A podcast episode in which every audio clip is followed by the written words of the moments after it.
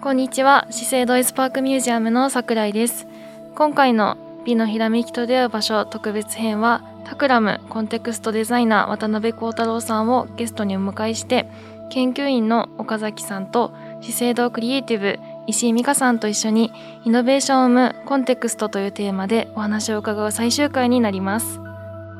最終回ではいつものように、美とは何かに迫りながら話をしていきたいなと思っています。石井さんの方から、美とは何かってもう単刀直入に聞かれたら、なんかこんな答えみたいなのありますか？私が、ここ何年間かリサーチ、クリエイティブリサーチをやってた中では、なんか五感で感じるものっていうのが美っていうふうに思っています。なるほど。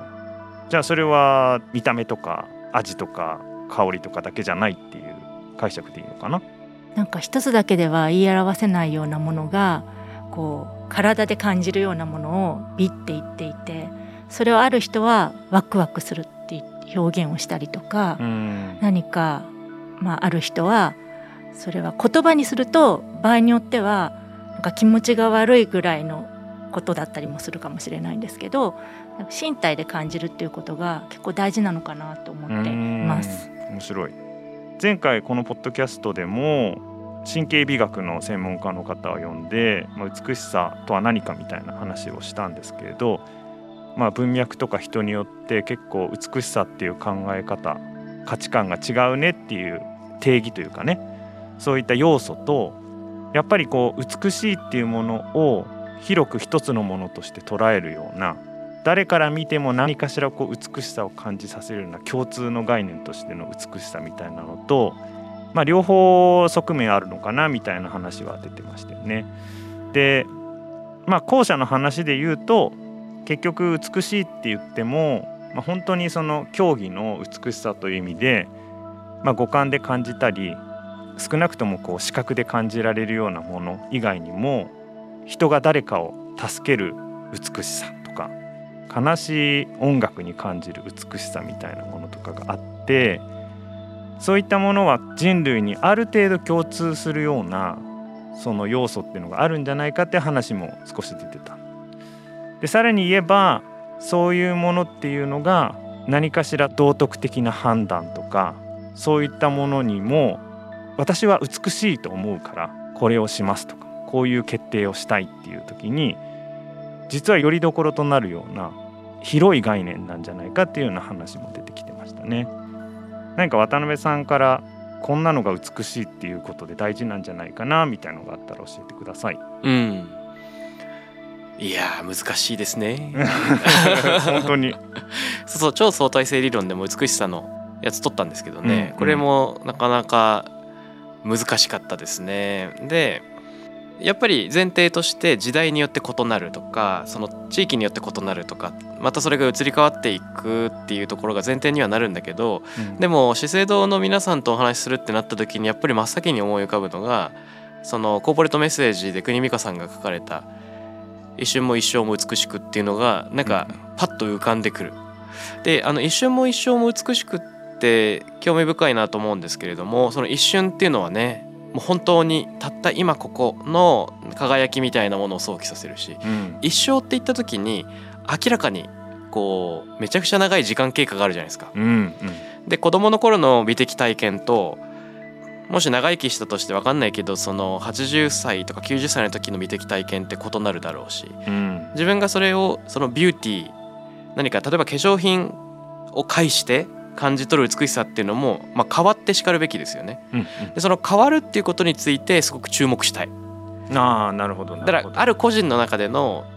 美しさの意味とか価値とか、美的体験がどんどん変わっていくっていうことに注目したい。確かにコーポレートメッセージというか、会社としてのその美しさっていうのは、生まれてから、亡くなるまでそれぞれの時にやっぱり美しさを感じてほしいっていうのは本当にその通りだと思っていて、だからその変わるっていうのがすごい大事だと思うんですけど、やっぱり我々ってそのこの辺が一番いい時とかってなりがちじゃないですか。そのなんか年齢がとかいろいろ言った時に、だけどそれじゃなくて、その時々にこれが一番美しい、あるいはすごく美しい体験や感情を大切にしたいっていうことを考えたら、いつでもできるよっていう、多分そこが一生ってところに入ってると思うんですよね、うん、例えば今日横浜のエスパーク私お邪魔してるわけですけど、入ってきてその1階の大きなディスプレイでなんか歴代の CM みたいなのが流れてるのかな、あれ。そうそう。でそうするといろんな世代の女性の、ね、笑顔が映っていたりしますけれども、まさにライフスパンの中で異なる輝きっていうのが描かれてたりするのかな、うんうん、いや本当に、うん、のかな。そうですね、やっぱり私たちってお客様の一人一人と長い間お付き合いしたいと思っていろんなサービスを発信しているわけだけど、きっとその今私たちはその当事者としてサービスを考えているけれど、うん、その前の世代、その前の世代、それぞれの時にお客様と向き合って物事を開発してると思うと、確かに今言っている一瞬も一生もっていうのは、うん、作る側も受け手側も両方にとっての一瞬も一生なんだなっていうふうに今聞いてて思いました。そうですね。なるほど。一緒に作っていくビューティーっていうのも確かにありますよね。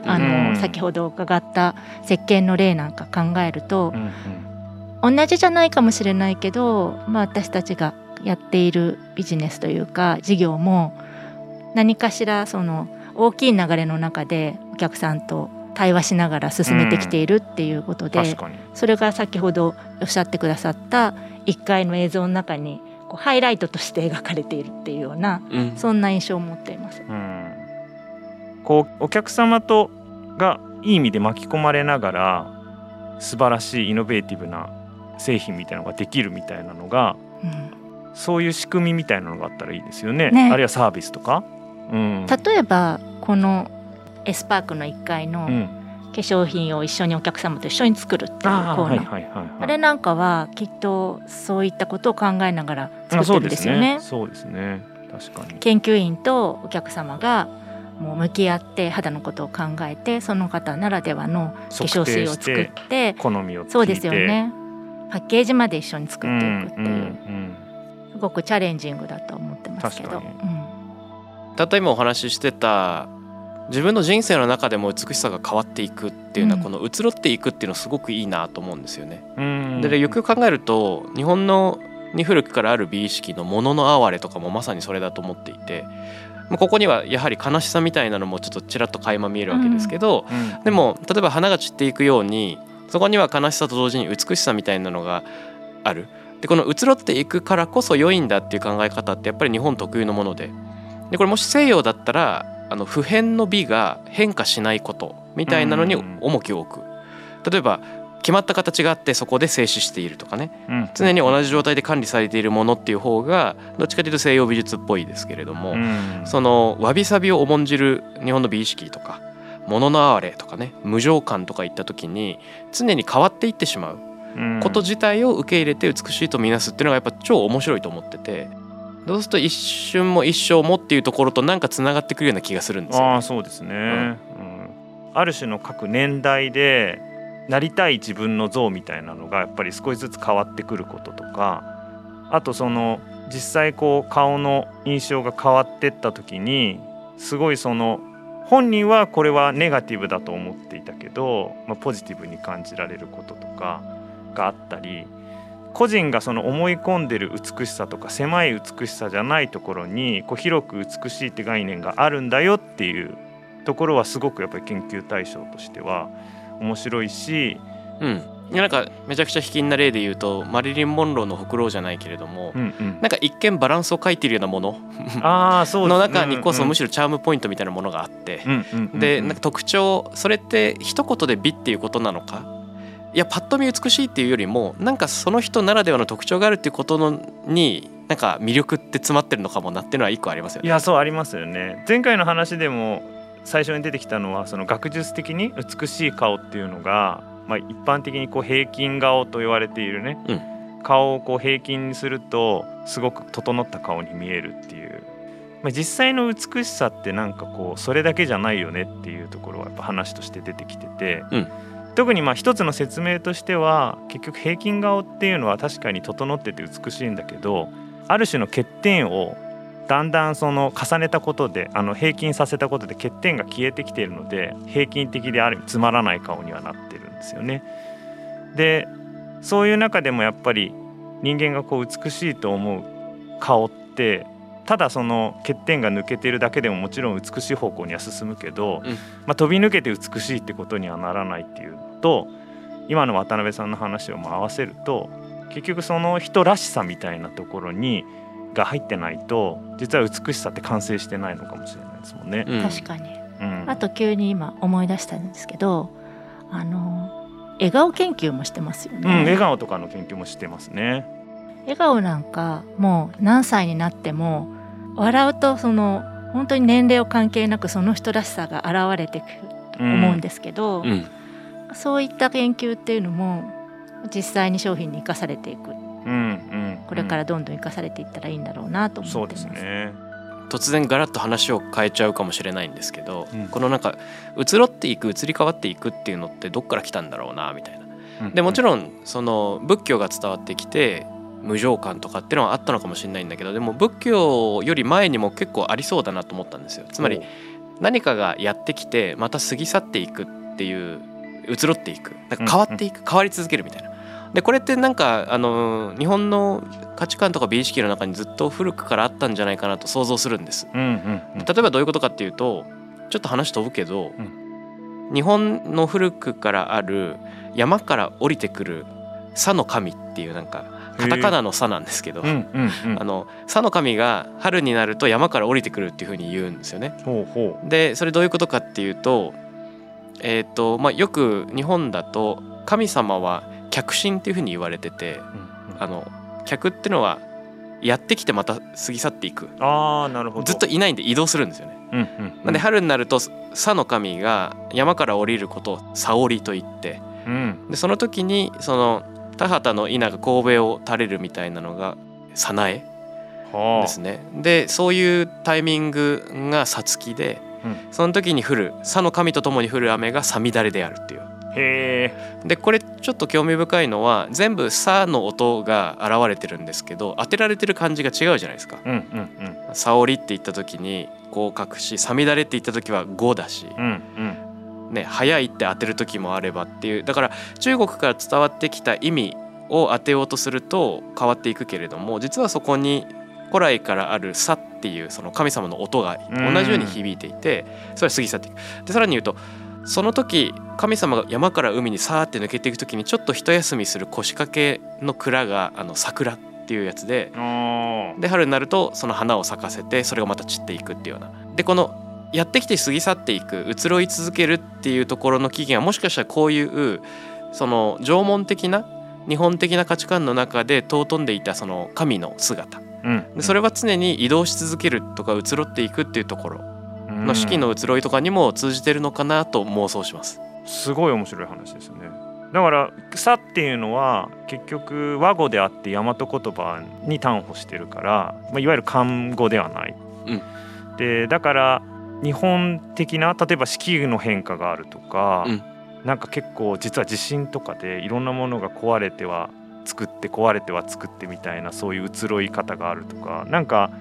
地形とか歴史的な背景があるのかもしれないですもんね、そう思いますね。幸いっていうハッピーっていう言葉、ハピネスもさから始まって、なんかワイワイする感じなんです。さ祝いですもんねすごい言ってました。いや僕はなんか逆になんかさっさと行くとかさっそうと行くとかもみんなさだから相当なんかいろんなところに共通、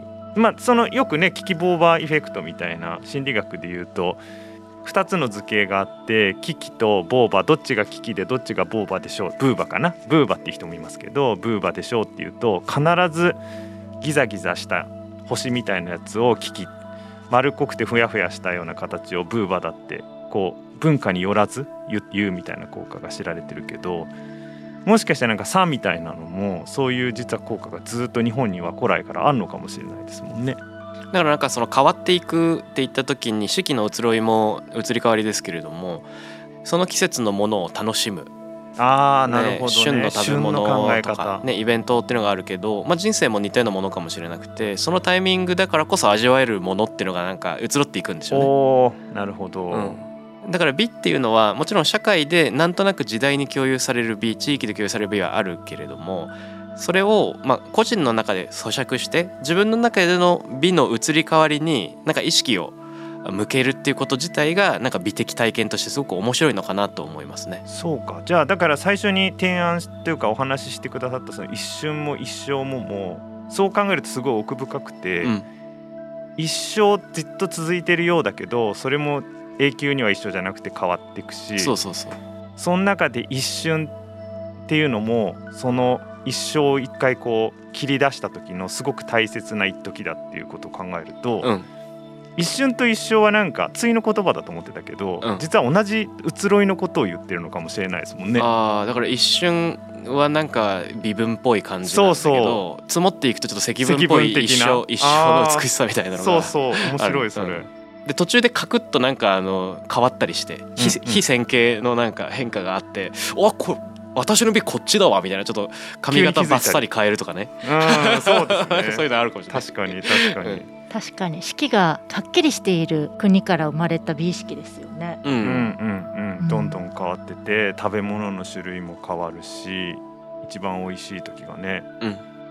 賞味期限が短い国なのかな変な話。そう、以前、うん、私が商品開発を担当した時は、うん、春夏用とやっぱり秋冬用ってことをすごく商品で言って、ね、今でも言いますよね、うんうん、春夏秋冬っていう風にファンデーションのはもう外装っていうかね、かいくぐらい変わっていて、うん、そういう感覚ってね大事にしたいです、ね、もう2つに分けるんじゃなくて本当は4つとか10個とかに分けたらよかったのかもしれないし、もっともっと分けて衣替えしていくっていう、肌も衣替えしていくってことかもしれませんね。そうか、衣替えと一緒なんですね、うん、確かにね。だからそこの瞬間的な美しさにもっとプロアクティブっていうか、そのアクティブにね、うん、こうアプローチするような製品とかサービスとか全然あってもいいですもんね、うん、あとは完全無欠じゃなくていいというか、まあ、欠けてる中に美しさを見出すっていうのも結構日本っぽいなと思っていて、そういうのも聞きますね。例えば茶の本で岡倉天心が言ってるのは、その茶の容疑とは不完全の崇拝であるとか言うんですね、うん、不完全だからこそいいんだっていうことを言うんですよ。でよくよく考えたら、例えば日本の焼き物、信楽でも楽でも何でもいいんだけど、なんか歪んでる、うん、必ずしもこう線対称じゃないみたいなね、はい、そうなんですよね。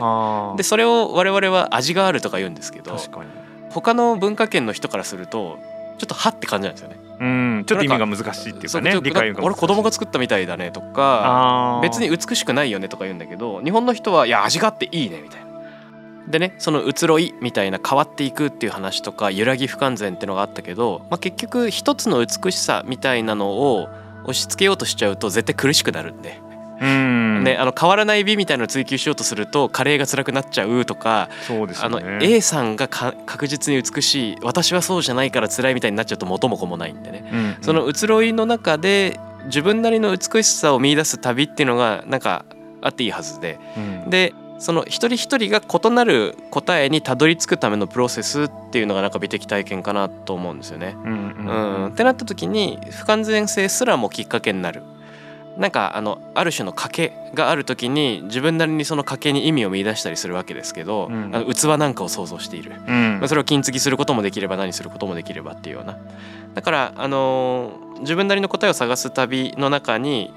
一生の美しさっていうのが潜んでそうだなっていうのをなんとなく思います。うん、すごい素晴らしいまとめ、ねうん、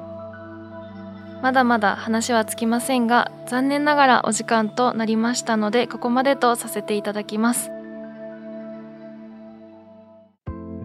それでは感想をお伺いしたいと思います。渡辺さん、本日はいかがだったでしょうか。ドキい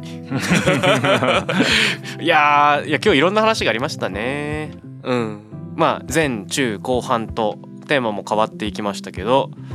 もう一番最初の前半で何話したかほとんど覚えてないな。いっぱいいろんな話しましたからねいろんな話しましたね。でも、まあ、とにかく最後